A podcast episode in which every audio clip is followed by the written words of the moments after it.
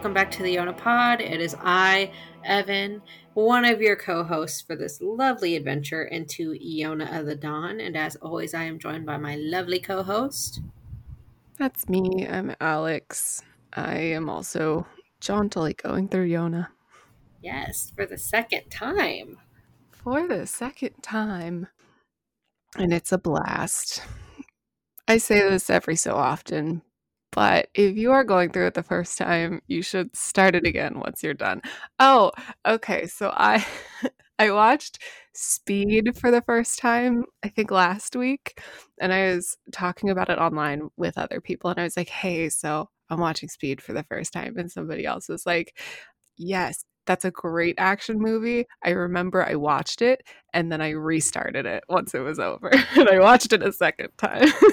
so yeah. That's exactly how I feel about Yona. But also I get it because Speed fucking rules and I'm so sad that it took me so long to watch it. I have to watch it. Yeah, you'll have to tell me all about it because you told me uh, when I was at a concert, and I was like, I will have to stick a pin in this because I do want to hear all your thoughts about Speed. That's basically it. It just rules. It's like a dumb action movie, but there's like a little bit, there's like a hint of a romance. Uh-huh. And um, uh, yeah, Sandra Bullock is in her prime, like America's sweetheart situation. Yes, I love Sandy Bullock so much. She might be my favorite. I like. I also, as you know, enjoy Jennifer Aniston, but I think Sandy Bullock might edge her out a little bit as yeah. far as like America's sweetheart actresses. You know what? Speaking of America's Sweetheart, that's also a very good movie.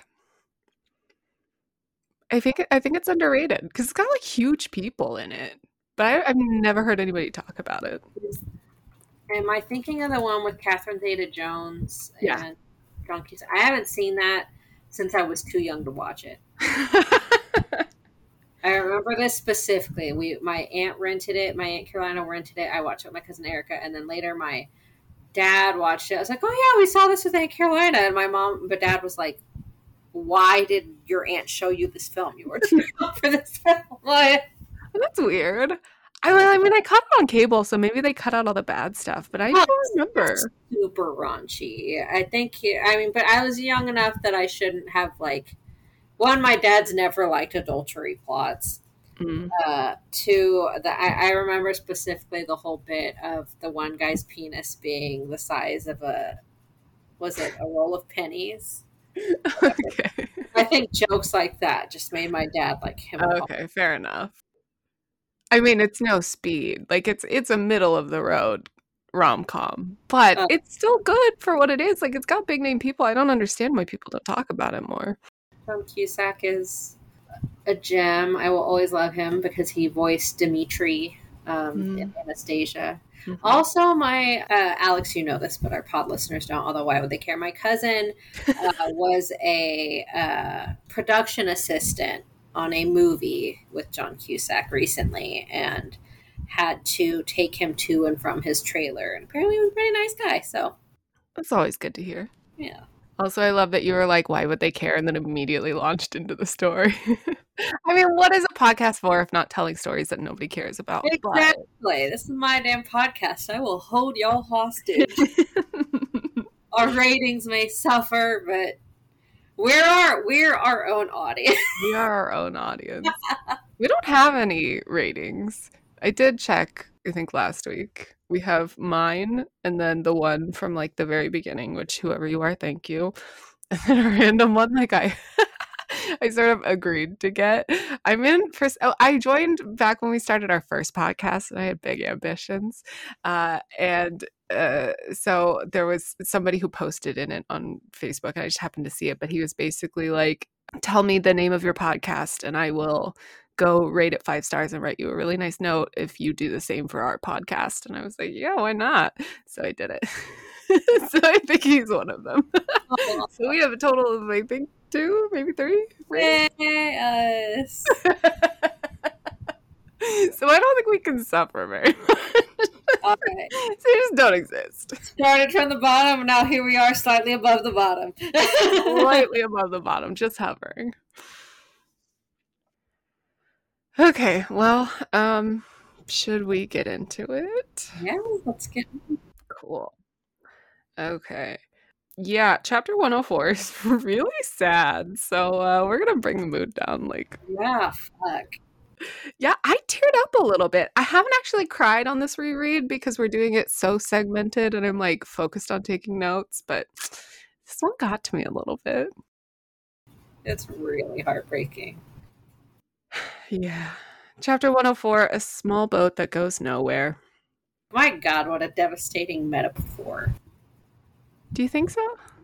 Yeah, a small boat that goes nowhere. I'm assuming that's Zeno. Yeah. I guess I didn't really think about it. But he's sort of like the ferry that brings people. Oh, God, I guess. he sort of like has to usher people into death and watch them go, but he just... Yes, and the vast ocean of life where he's alone. Man. I didn't think about that, but that's rough. Gosh, darn it, Kusanagi. Kusanagi at it again. Okay, so the other three original dragons are dead, but he can still feel their presence. Just a little bit off. He follows one of the uh the like poles or whatever sort of like je ne sais quoi that makes them understand where the other dragons are. And he uh, finds the white dragon's village and the new young white dragon. And they, of course, are like, Who the fuck are you? And like chase him out. And he uh, gets shot with an arrow and is hurt and also starving at this point. So he passes out. And then he wakes up to a girl bringing him food. And this is Kaya, although we don't know it yet, but I love her. Her impact. She is here for one episode. And the entire time I was like, man, I want to get back to Kaya. I miss Kaya and I love her. You tweeted about her, right? Was that who you tweeted about? I did. I did. And you know what? God damn it. I saw a typo on it like two days later. I'm going to leave it up because who yeah. cares? But I glazed over because I didn't know if you were talking about recent Yona or where we were in the podcast. Oh no, no, our Twitter is still strictly non spoilers. Although I really wanted to spoil it this last chapter because there were some contentious revelations. I, um, yeah, I think I'm in the minority. Yes, for people who are caught up, I like what happened. Anyway, yes, I was talking about Kaya with the every time a woman shows up, I am the like woman meme from Little Women that was about Kaya, but also like Lily too. When Lily showed up, I was like, "Yes, fuck yeah, women! They're finally here." Me and Yona both are just like starry eyed. Yeah. Uh, yeah. Okay, so it's Kaya, uh, but we don't know that yet. She's just a sweet girl who found Zeno on the side of the road, and he is not doing well. He panics about missing his necklace and then tells her that he doesn't want to live anymore because he just wants to die, and so he doesn't need to eat. He'll just starve and waste away. Ugh. There's something so sad about someone who can't let go of something trivial. You know, like I, I cannot think of an example, but I know this happens a lot where like the, the moment where Zeno's like, where is it? And it like doesn't matter because it the, the people that it reminds him of are dead anyway and they're not coming back. But like his panic over losing that one little trivial thing, oh just gets me that pops up and we were discussing this before the podcast specifically in that we don't think it's good but it's good so we keep reading it. That shows up in under the oak tree. Does it? Yes um, so at one point you might have gotten to this part already uh, spoilers for under the oak tree um, the novel not the um, web webtoon yet, which isn't nearly this far. Mm-hmm. But at some point, he gives her a coin that he's had since his mercenary days. It's like a coin from the first payment he ever got. Mm-hmm. And he gives it to her before he leaves at some point. Um, because he was like, I've had this all my life. It's supposed to bring me luck. I don't really believe in it, but have so she's kept it all this time. And the first time after in book two, after they've been apart for a really long time, he notices she now keeps it on a chain around her neck. Mm-hmm. And he tries to like rip it off because he thinks it's stupid. And he said that before. I think when she, when something else had happened and she saw it, he tried to throw it away and was like, this thing is useless. And of course, she retrieved it. Uh, but even now, he, he, when she saw it much later, um, now that we're in book two, he tried to you know, rip it off her neck. And she and he's like, I have bought you a mountain of jewels. Why do you want this worth? Like, why is this the worthless thing? The thing that's precious to you.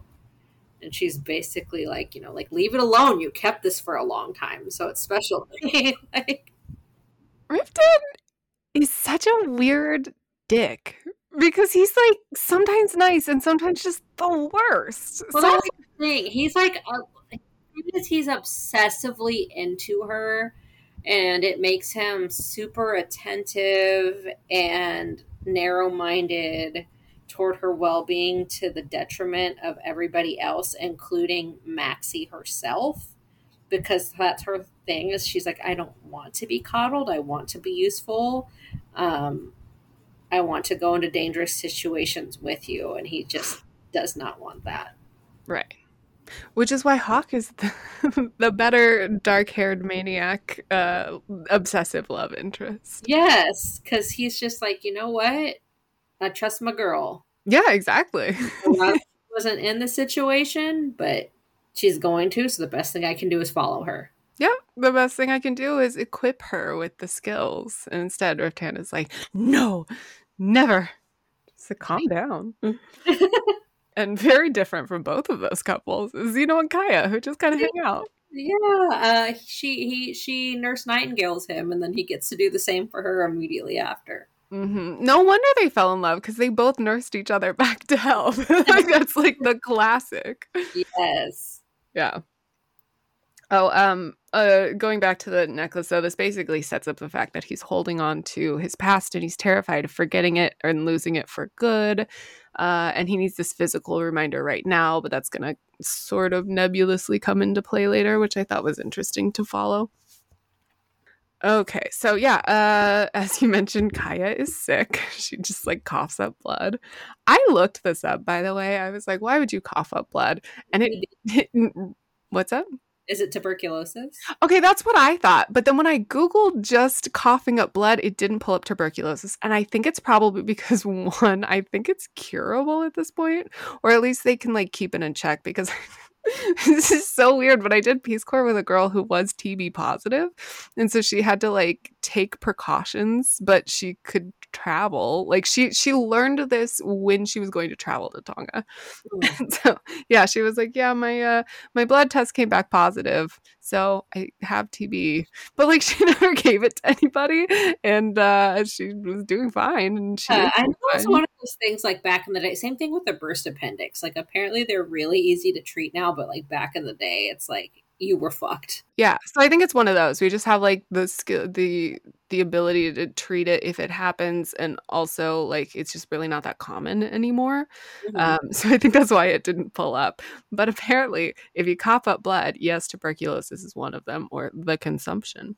Uh, but there are also um, any lung related illnesses uh, that can cause it, including COPD and chronic bronchitis and cancer. And I mean, like, none of it's good. So, like, guy's definitely going to die. Yeah. But it might not necessarily be TB, but it probably is. All right, so Zeno carries her back to bed, which she just gave up to let him rest, and it is really fucking cute, and I love them. She asks him his name. He tells her and says, I'd almost forgotten it. No one's called me by my name for many years now. And then Kaya tells him, If you think you might forget it, you should refer to yourself by it. Kaya lives alone, so she does that sometimes. So now we know why he speaks in third person. Now we know why. Reason. Yeah. Uh, and not just because he's being quirky. So sorry to this man. oh, that was really funny. but also, in addition to that, I was struck by the parallel of No One's Called Me My Name for many years because both Kija and Shin-Ah have experienced that. Kija, just because he's so revered that they always just call him White Dragon, and Shin-Ah was just straight up never given a name. Oh, that's so true. Oh. It's just that extra connection, connecting him to the latest dragons. Yeah. All their lives suck.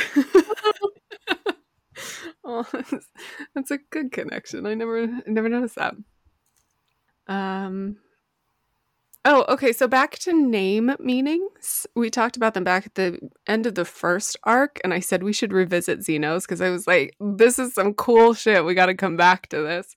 now is the time, especially since we're talking about names right now. Okay, so Zeno has a particularly apt name. One of his name meanings is gift of Zeus. Huh? Hmm And he was Hiryu's specialist boy. Zeno the philosopher formulated paradoxes that defended the belief that motion and change are illusory. Which Ah. perfectly with this chapter where he observes the fact that everyone lives and dies except for him. Change and motion are illusory for him.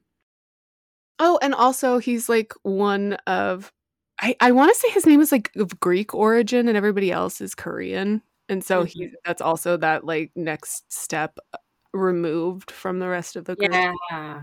Good point. Okay, so Kaya tells him goodbye and he assumes that she's dying, which is a very funny joke. I I think I laughed like twice in these two chapters. It was this was one of them. Uh, but it turns out she's not dying and Zeno's not leaving. He sticks around because they're both lonely and we get a montage of them being cuties. And it culminates in Zeno ask, uh, saying he wants to stay with her forever and asking her to marry him. And then immediately she starts sobbing. Just Oh, yeah. so fun. I love that, by the way. I love that, like, when people get proposed to, they immediately like tear up and start crying. I think that's so like nice. I just love love.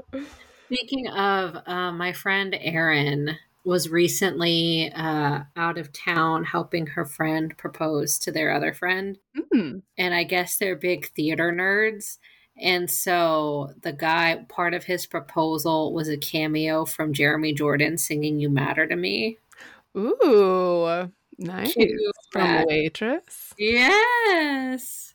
I was like, oh, that's cute. Erin went so she could photograph it because she does photography. And apparently mm-hmm. she had like her hoodie up and was like worried about being caught. And I guess the girl did in fact notice her and was like, what's going on over there? They were in some sort of nature park though. So he was, it was like, oh, they're obviously taking nature photos. And, but which was a perfectly valid excuse, thankfully. Yeah, that actually makes sense. Yeah. that's cute. I love that. Yeah. She said she had her hoodie up because she, she's got very thick curly hair. Mm. um, like me. And she just, yeah. So she's like, yeah, people will see curls in a camera and they'll be like, Erin. yeah. Uh, yeah. Love, love. Right. So then later, Zeno goes outside and tries to talk to the gods. He says, "Please save Kaya. Since you say since you gave me eternal life, you should be able to save Kaya's life too. I want her to be happy as long as possible. If you can make that happen, I don't need anything else." And then increasingly desperate because he's getting no answer and he never will. Again, he offers to be the god's slave forever if they'll just give him what he wants. But they never reply and they don't save Kaya. The chapter ends with Kaya thanking Zeno, saying, Let's meet up again in the sky. And then he holds her hand so long she decomposes and she's just a skeleton. Yes. Oh my God. Fuck. It's so wild. And he's presumably not eating himself or anything at this time. So, Yeah, I assume he's just starving along with her, but he's like, she's decomposing and he can't. Oh my God. It's so dark. I love it. I want to say I read I read something on AO3 and one of the tags is something like canon typical skeleton hand. it made me laugh really hard. Even though this is like obviously really tragic. Oh God. Also, I will say, um, you said an episode or two ago that there is a fic where Zeno, or not Zeno, Yoon is Zeno's wife reincarnated. So Kaya reincarnated. And that leap makes sense to me now, knowing that Kaya was like a caretaker. Mm, yeah. It's like, oh, I can see that. I mean, Yoon's a lot pricklier than Kaya, but but I could see how somebody would have drawn that connection, having met her. That's fair. I actually don't think that I made that connection, but fair enough. Tragically, I went looking for that. I could not find it. Well, huh, well, if any of our listeners have read that fic, send my way. I kind of want to read it. Please do. Okay, and that is that's it. Oh, I didn't put it in my notes, but one of my favorite bits is that he gives her a flower and they both go, so cute. I love Adorable. that. Okay, and then chapter 105, The Crimson Star Rises. This chapter opens, okay, with the other joke. Um, that made me laugh really hard. And I think it works really well.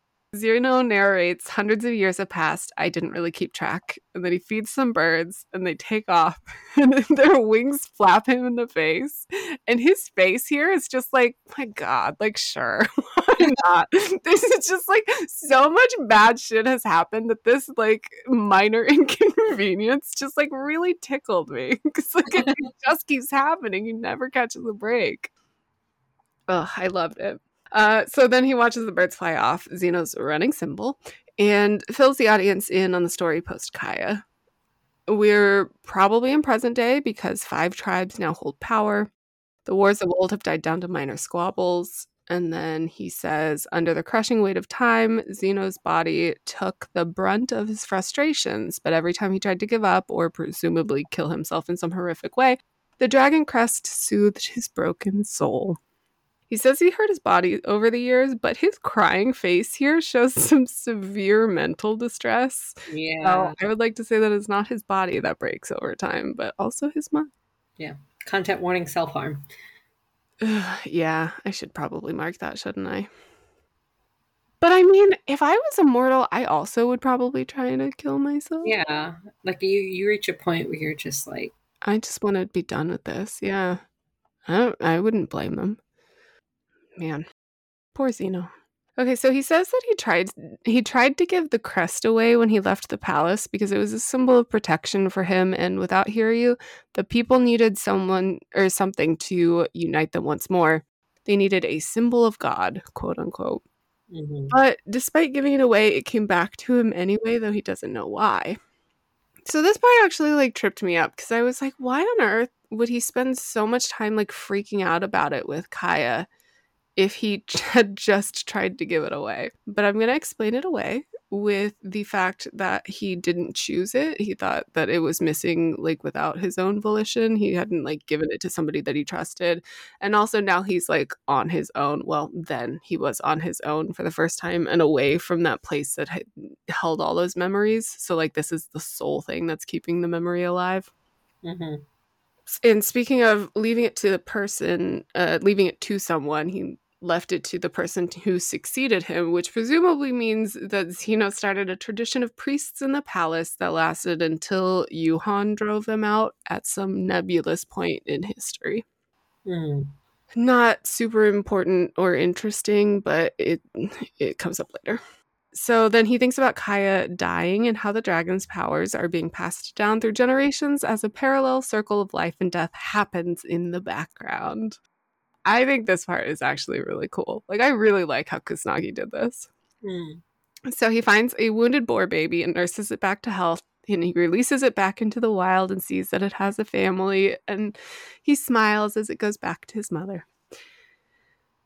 So, yeah, I like that the art reflects the narration uh, it's a nice way to show that Zeno's starting to come to peace with his role in the world instead of showing us like images of past dragons and Kaya smiling or whatever everybody always does with like, oh, I remember my history. It's like it gives the audience something new to look at. Yeah. And also, he's finally back to what he wanted to do before he learned what his power was really all about. He said something like, I don't need to hurt people. If my power can protect, that's good enough for me. And here he is protecting a wild boar that normally people shouldn't go near because they're pretty vicious. And he was handling a baby, and there was a mom nearby, and like that's super dangerous. But like, he. Do you remember that thing, that news story that blew up about somebody explaining why they needed guns? And it was like because of 40 to 50 feral hogs. Yes, I laugh every time. But the thing is, I've seen that excuse pop up more now. Like there was a, you know, there's been a lot of gun discourse on Twitter, rightfully so, after the horrific school shooting shootings in Texas. But there were people because everybody was like, "Why do you?"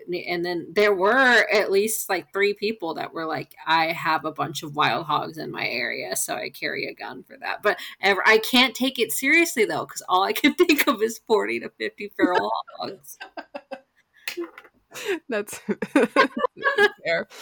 Um, if you're interested in that story specifically behind the tweet, there is a podcast called Reply All and they interviewed the guy because they were like, this is a fucking insane claim. But apparently it's real. And like hogs are legitimately vicious. And the only way to get rid of them is to like kill them. And the fastest and easiest way is, you know, guns, which I don't know. I don't live around hogs, so I can't say one way or the other, but I personally would like to ban any and all guns because I don't see why anybody needs them ever. Well, you don't you don't ever fucking need an assault rifle, period. But like, especially assault rifles. Yes. My god. It's fucked up and children shouldn't be worried and people shouldn't be worried to go out to, you know, arenas and concert venues, but we do because America fucking sucks and is run by the NRA.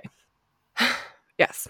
So, um, but yes, apparently 40 to 50 feral hogs is legitimate and it was a very interesting podcast. Maybe I can. Can we weaponize the feral hogs against the GOP? Is the question. You're gonna get us investigated by the FBI. I was gonna say maybe we should send them to Greg Abbott's house, but I can't say that on a podcast. the FBI agents that are assigned to us are like, holy boys, let's roll the hours of these two nerds talk about fucking manga and okay we have a very small audience so i'm going to count on you all to be very cool about this. I'd like to think our fbi agents that are assigned to us or cia agents whatever the fuck they are are also invested in yona now. And will not report us because they need to find out what happens. yeah we cannot send these girls to Gitmo. We have to figure out if Hak and Yona ever smooch. oh, I love that. Okay. Right. So it's confirmed that Zeno can't pass along his genes. Now, whether or not he tried and with whom is up for interpretation. But personally, I don't think he and Kaya ever had sex, and he is loyal to her, so I don't think he ever tried to sleep with anybody else. That's my reading of it. Do you agree or disagree? Um, I would assume he maybe would have fucked. Maybe, well, slept with Kaya, but she was very fragile, so I actually don't know. See, that's my thinking. Like, she seemed fairly sturdy, but like, she was pretty unwell, like, even when they met. And then it took them a while to sort of get closer. So, I don't know. Yeah. But, but I could understand the reading that he never had anybody, at least after that. Mm-hmm. I would agree. He doesn't seem the type to Okay, yes. And I have a whole like paragraph about it, so stick with me. But my argument for this, for him not ever taking another partner, is that it sort of wraps up what was brought up in the last chapter, which is that Zeno clung to that crest when he first met Kaya, but then Kaya reminded him that he could keep memories alive a different way by her saying like you can just say your name out loud and that's how. So like basically it's it's dumb, but he's like I need this physical reminder and she's like no you don't, you just like remember. like I don't know how else to explain it, but like that's her lesson to him. Um, and so he doesn't keep anything physical from Kaya because he doesn't need anything physical. Like he learned that lesson from her. So for him to take another lover sort of muddies that lesson of like, I'll never forget you. Which is not to say that like you can't take another lover once someone dies or you like break up with someone. Like it's not that you're disloyal. It's just that this is you know, a narrative. And so it's got to support that. They're not real people. Okay, so then finally he puts together the fact that the Crimson Dragon might reappear. Not that it'll be perfect because he'll never get back the original crew, but maybe he'll have a purpose again, not just wander through life. Mm-hmm. A sad, sad man. And then we get tiny baby Kija. Did hey, you lose your mind? I lost my fucking. Okay, I just have a note that says in all caps, "Baby Kija, baby Shin-Ah, T Jae-ha." They were all so cute and so baby. Kija's definitely the cutest of the Babs. Yeah, goddamn, he was very cute. Uh, yeah, so Kija hangs out with Zeno and they talk about the Crimson Light finally being born. And Kija's like, What the fuck are you talking about? And Zeno's like, Shh, don't worry about it. Uh, but if, if we're talking about her being born, this possibly puts Kija around four years old. So he's like very young. Mm-hmm. So then Kija sneezes and Zeno warns him that he's going to catch a cold, and we get the continuation of the hot spring chapter covered in the first OVA where Kija does not like bathing around others because they see his scars and pity him. Mm-hmm. And then the others from the White Dragon Village show up, so Zeno has to run, but he says if we're lucky, we'll meet again someday. And then he meets Shin-Ah a few years later, presumably, and he gives Shin-Ah a ball and says, We'll meet again. When we do, let's play together. Oh. And so there is this shift from he says, if we meet again to Kija, and then by Shin-Ah's time, he's like, okay, we will meet again. And so it's been like two or three years at this point. I I assume based on relative ages and the fact that Ao's still alive. Uh, so I just like to imagine that three year old Yona is killing it so hard. Zeno's like, yep, this is the girl. I'm going to follow her. and finally, the green dragon. Zeno doesn't actually help free Jae-ha, which I have some issues with, but he does give Jae-ha I thought that was interesting. Um, I did think it was that because he, he even says to himself, you know, Shuten if you saw this, you'd be furious. Yeah. And I thought how that how sad that must be too, not to just live centuries past your friends, but to also see their ideals be so dishonored. Mm, that's a good point. But yeah, it does raise the question, why didn't you help him? Yeah, I really don't get this. I don't see why he wouldn't help. Because it's not like he has like it's it's not like he has a white dragon village to like yeah lead and they're hidden away. It's yeah. he's just like a dude in a place being very mistreated.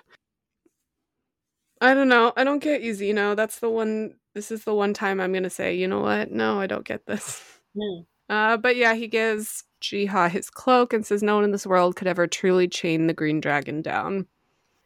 So I think it's nice that he says that because then we know that G- Jae-ha voluntarily chains himself to Yona and the others. And then Zeno wonders what Yona's purpose is. Is it to protect the nation or create a new one? Or maybe she's just there because the dragons needed her. Which are all fair questions because we as the audience don't actually know the answer either. So it's just sort of reminding, like, oh, we have sort of nebulous plot to mm-hmm. discover in the future. And then he says to himself, I'm going to take another journey. Whatever the path the new Crimson Dragon takes might finally give my existence meaning again, which, Jesus Christ, you know. and then he says, My wish might be granted. It's fine. Zeno is good at waiting. He does not explain what his wish is. I feel like it's probably obvious, but I don't know. Maybe you have a different interpretation. Uh, I would just assume that it's the realization of the return of the Crimson Dragon King in Unity, and then perhaps getting to die himself. Hmm. Yeah, I always figured it was him dying too, but I didn't factor in the Crimson Dragon coming back. But yeah, Oh yeah, okay. So a couple weeks ago, I did laugh at Zeno talking to himself, but I forgot he had this whole thing about talking out loud to himself when he was alone. So maybe he was talking to Kaya and he was talking about the storm coming in and, uh, Kin Province. I take it back. I'm not laughing at the man anymore. and then that's the end of the dream flashback. He wakes up to everyone minus Hak crowded around him and pulls them all in for a puppy pile hug. So cute. Also, Ao was having the time of her life. Is she? I didn't notice her. Yeah, she is. Uh, where'd it go? But yeah, she's um like on the top of Zeno's arm or hand. He's got a hand on Kija's head, and Ao's just sitting there like, yay! hands up. I mean, that's her dream right there. It's just everybody, all of her favorite people in one place. Yeah, so cute. Um, I didn't notice Ao, but I did notice that Shin-Ah asked, "Is this a game?" Because yeah. they play now. They do play now. Oh, yeah. And then the chapter ends for real with him smiling fondly and saying, "Look how big you've all gotten." Adorable. I love it. Oh, it's so good. And then we get a bonus chapter because it's, I believe, the end of a volume and it's called We Apologize for Our Carelessness. Mm-hmm. And it's basically just that so like the setup is Yoon is desperately trying to keep a low profile, so he just takes Hak and Yona because the others are freaks. Still, mm-hmm. like I don't know why he's still trying to make this happen because it's obviously not going to happen. But whatever. Uh, and this causes a panic because mom is gone and she didn't even leave twenty dollars to order a pizza. So Jae-ha's on his own, and he's like, "Oh my god, we're gonna die." Which is very funny. And then they decide to go fishing, and that is a disaster. First of all, I love when Jae-ha's just in his crop top looking all slutty. God bless. He does look very slutty, and I appreciate that in a man. Mm-hmm. And I love you see him like be like the true big brother of the dragons and all of this because he's like, God damn it, I need to watch out for you little shits. yeah. I I really liked the continuation of um right after we met the blue dragon, he he jumped in the river and the Hak is like well good job you made him kill himself and so Kija had to like jump in after him. And I like that this is still continuing where Shin-Ah jumps in the river and Kija's like, I have to go in after my brother. Yes. And then Shin-Ah being like, Why do you both suck? My God. I'm just having, having one about that. And she is holding Ao. not hiding behind Ao. really tickled me. like, you can't look at my eyes. You have to stare at Ao. Yes. Oh my god. He tries so hard. Again. He tries. And also Jae-ha saved them all and doesn't even get rewarded by seeing the eyes. Poor guy. and then a bear shows up. I love this bonus chapter because it's just like what random shit can I throw at these people? So it's just a bear. Which just like kills me. Um, and then Jae-ha decides to protect Zeno, which is the dumbest thing he could possibly do because Zeno literally can't get hurt. And he wakes up later.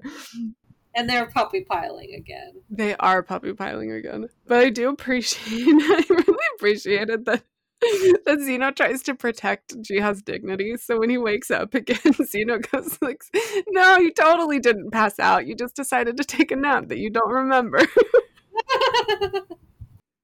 it's so good. Uh, that's so cute. It reminds me of that scene in Scrubs where it was like, you got knocked out, so I laid down in the parking lot next to you so people could think we were just chilling. yes. And that is absolutely something Zeno would do. He'd be like, oh, we're laying down now. That's nice. yeah. And then Ao, once again, being like, you're hurt. Here's my acorn. And him just being like, thank you, Ao, but you should eat that. It's really cute. Yep. So then they have bear stew and everything's totally fine. And she has to totally relax and let other people handle things. Except, whoops, they left a fire unattended and now they don't have a tent. yes. And of course, Yoon comes back. It's like, you fucking idiot. He's like, I can't take you with me. I can't leave you alone. What am I supposed to do? And Zeno oh. delighted still at the end. Also, another cute moment where Jae-ha is being fussy over Kija because he's like, "Hey, chill. You need mm-hmm. to.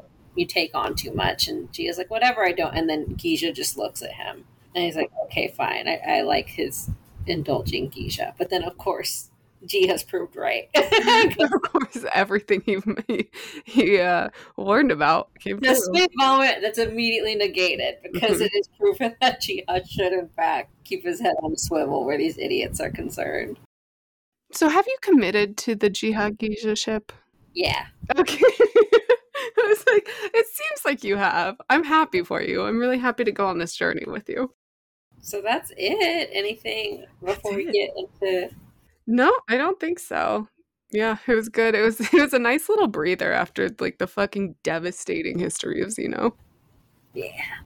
Oh, alrighty. So to start with our uh, ending segments, I am retiring What Would You Rather just because my brain no longer works with giving them we will keep going with the fuck Mary kills. I'm going to start just having a bowl of names with character names, and I'm just going to start like plucking them at random. uh, so that way we can have repeats of characters, but they'll be in new combinations, so it'll be fun. So I have not done that yet. So I'm just going to try and pick some names at random right now. Let's do a round of cinnamon rolls. Kaya, Yona, and uh, you know. Oh no. I know. Can an option be that I kill myself? I can't kill any of these ladies. Would you like to hear my thoughts? Yes, I would. I'm going to kill Kaya because she's dying anyway and she'll suffer. okay. Uh, I am going to fuck Yuno because we can probably have a threesome with Geun-tae. Mm-hmm. And I'm going to marry Yona because why wouldn't you marry Yona? That's fair. She's very marriageable. I'm going to go completely different from you. So that's fun. Wow. Hell yeah. I'm going to kill Yuno because we know the least about her. And I'm very sorry. And also, that leaves Geun-tae as a widower. So, like, that'd be fun. Um, I would fuck Yona because she's very pretty and also I really can't split her and Hak up. I couldn't marry her. I feel bad. She's so stupid. It's like this doesn't matter. But also like my brain can't go there. Well that's because you could find others that you like. Hak literally just has Yona. So if you took it That's true. That's true. I would be taking his meat away.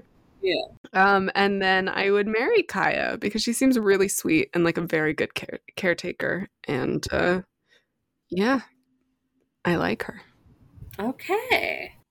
Love when we have vastly different opinions. I know. I was surprised.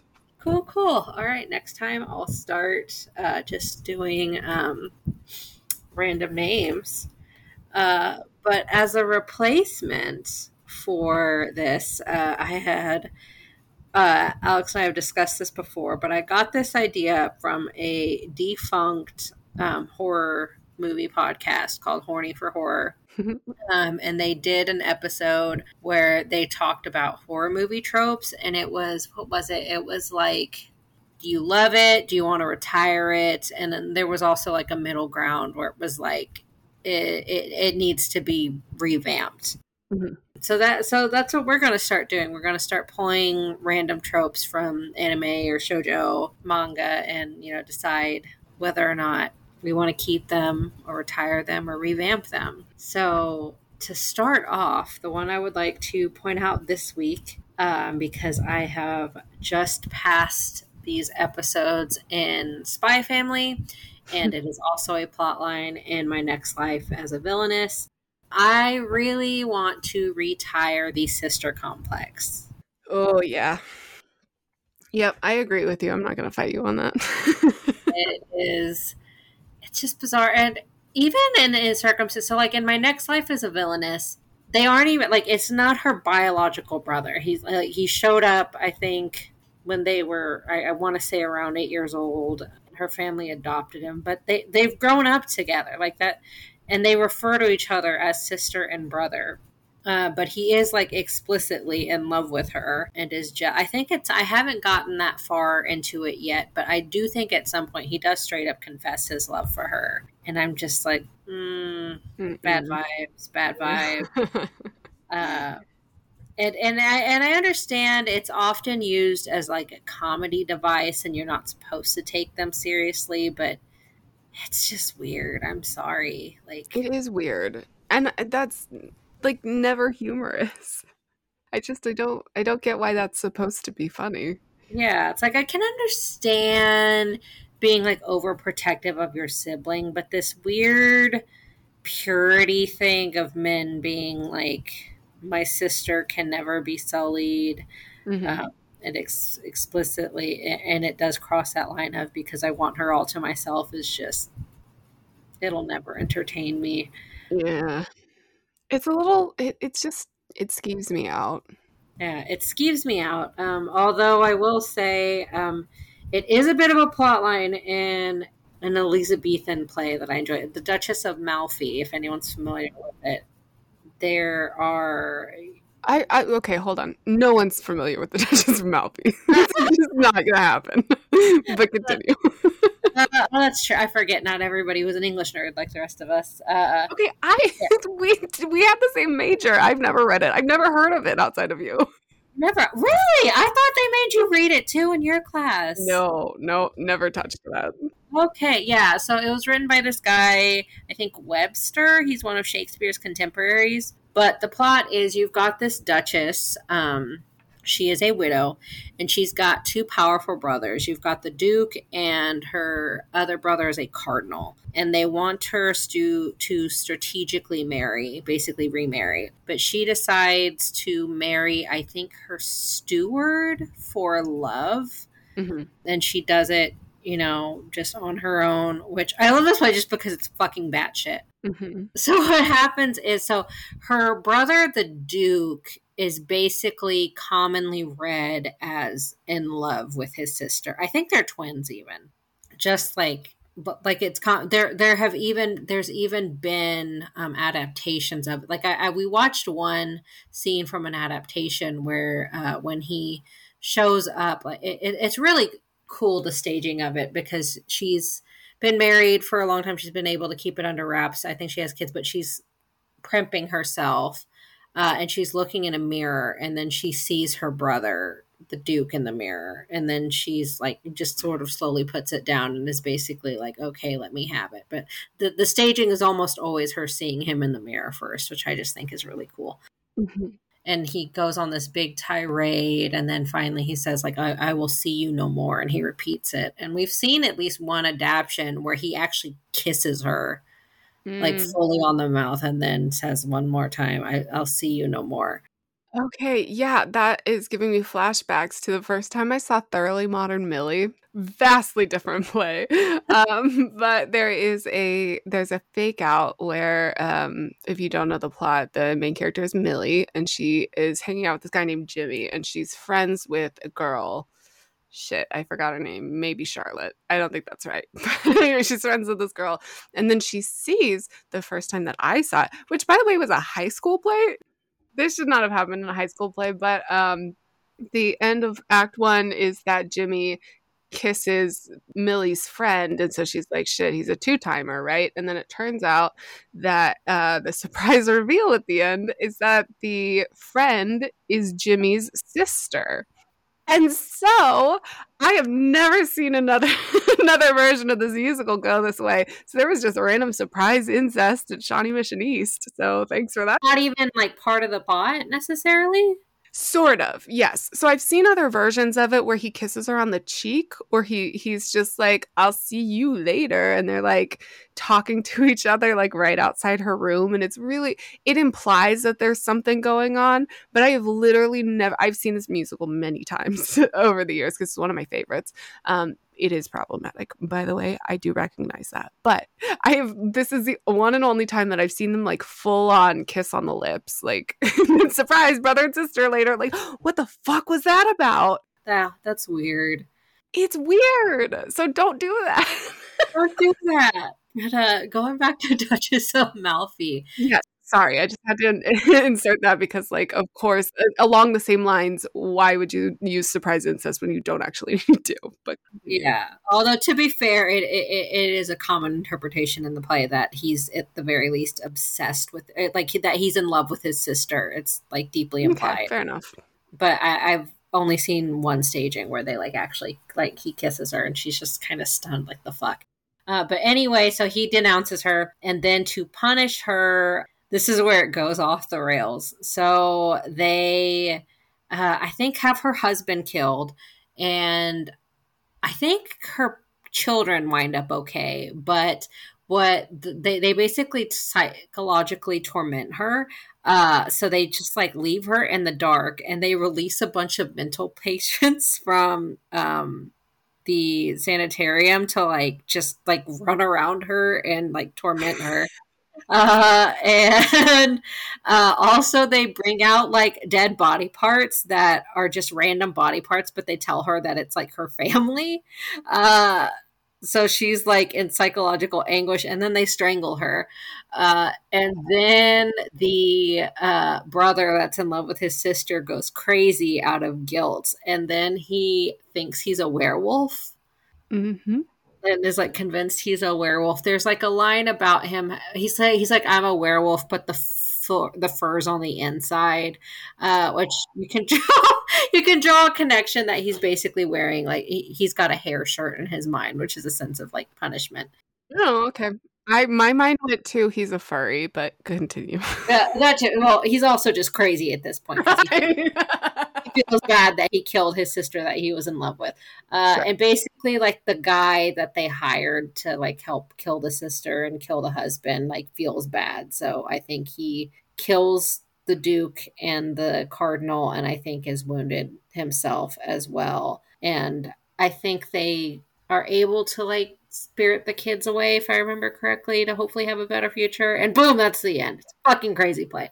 Uh, I love that play, but also the incest angle isn't played for comedy. It's supposed to be like dark and weird because her brother's an awful fucking person.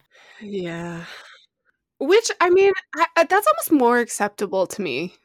Like that Same. incest slant should be like viewed as freaky and taboo. It yeah. should be like, haha, that's so funny that you're in love with your sister. Like, I mean, like, I when I was a kid, I said I wanted to marry my dad, but I was like five years old. I didn't understand what that meant. It's unacceptable when you're like a teenager and you've gone through a sexual awakening and you're like, yes, I want to actually fuck this person and I understand what it means.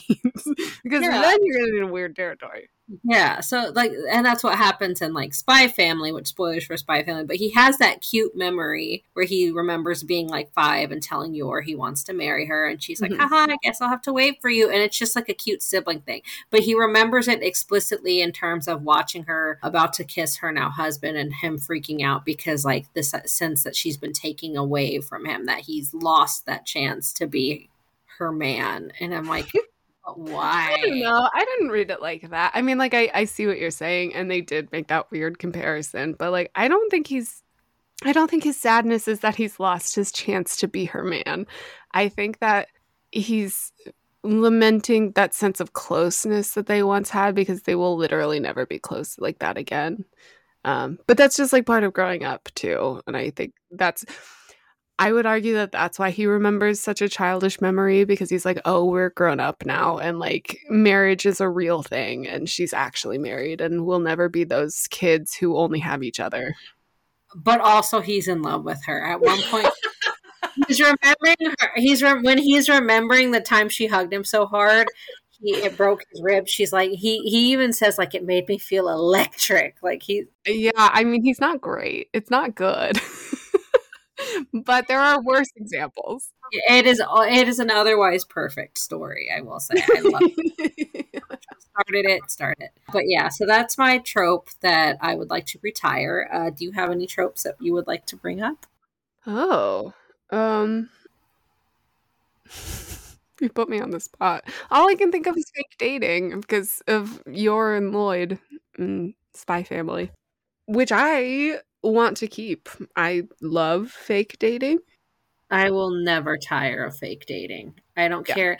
That is one of those ones you can follow it as formulaic as possible. I will eat that shit up every single time. Yeah, same. I know there's there's kind of an oversaturation, so I'm not as big on them in like contemporary romance right now because that feels like every single romance novel that's coming mm-hmm. out recently.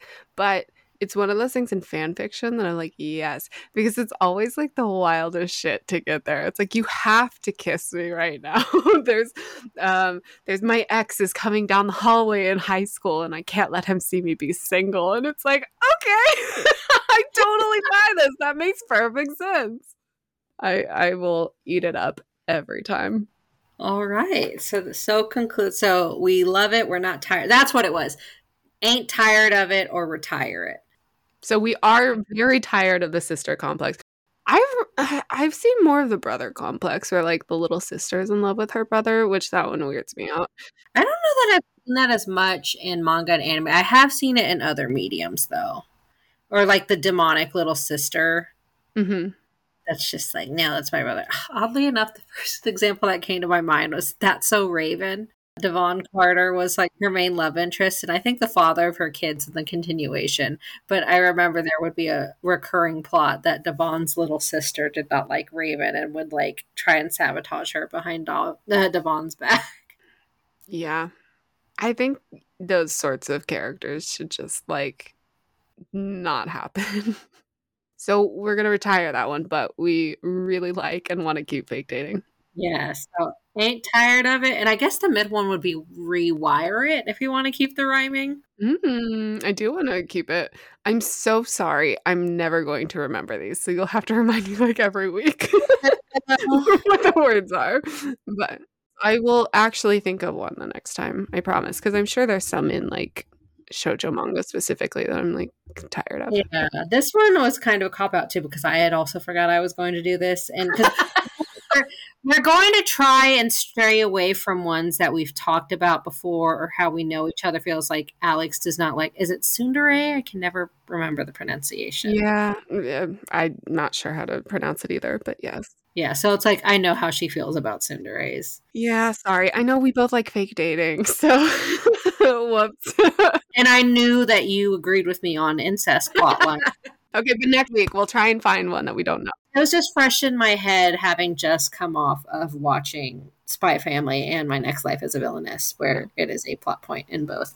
But yeah, next time will be better. And less incest, hopefully. and less incest. Yeah, less incesty. Cool.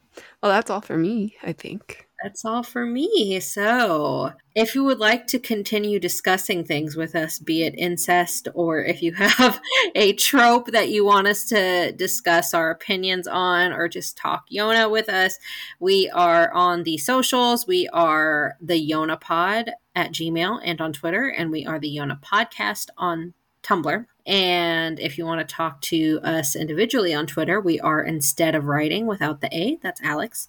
And I am, I glitched for a second. I am Witchy Evan right now. it's like, okay. I was, okay.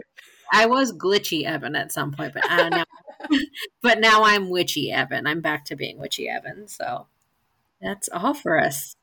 Well, then uh, we will see you next week with hopefully a couple guests, which I'm very excited about to cover a random side story. We're doing another three chapter wrap up.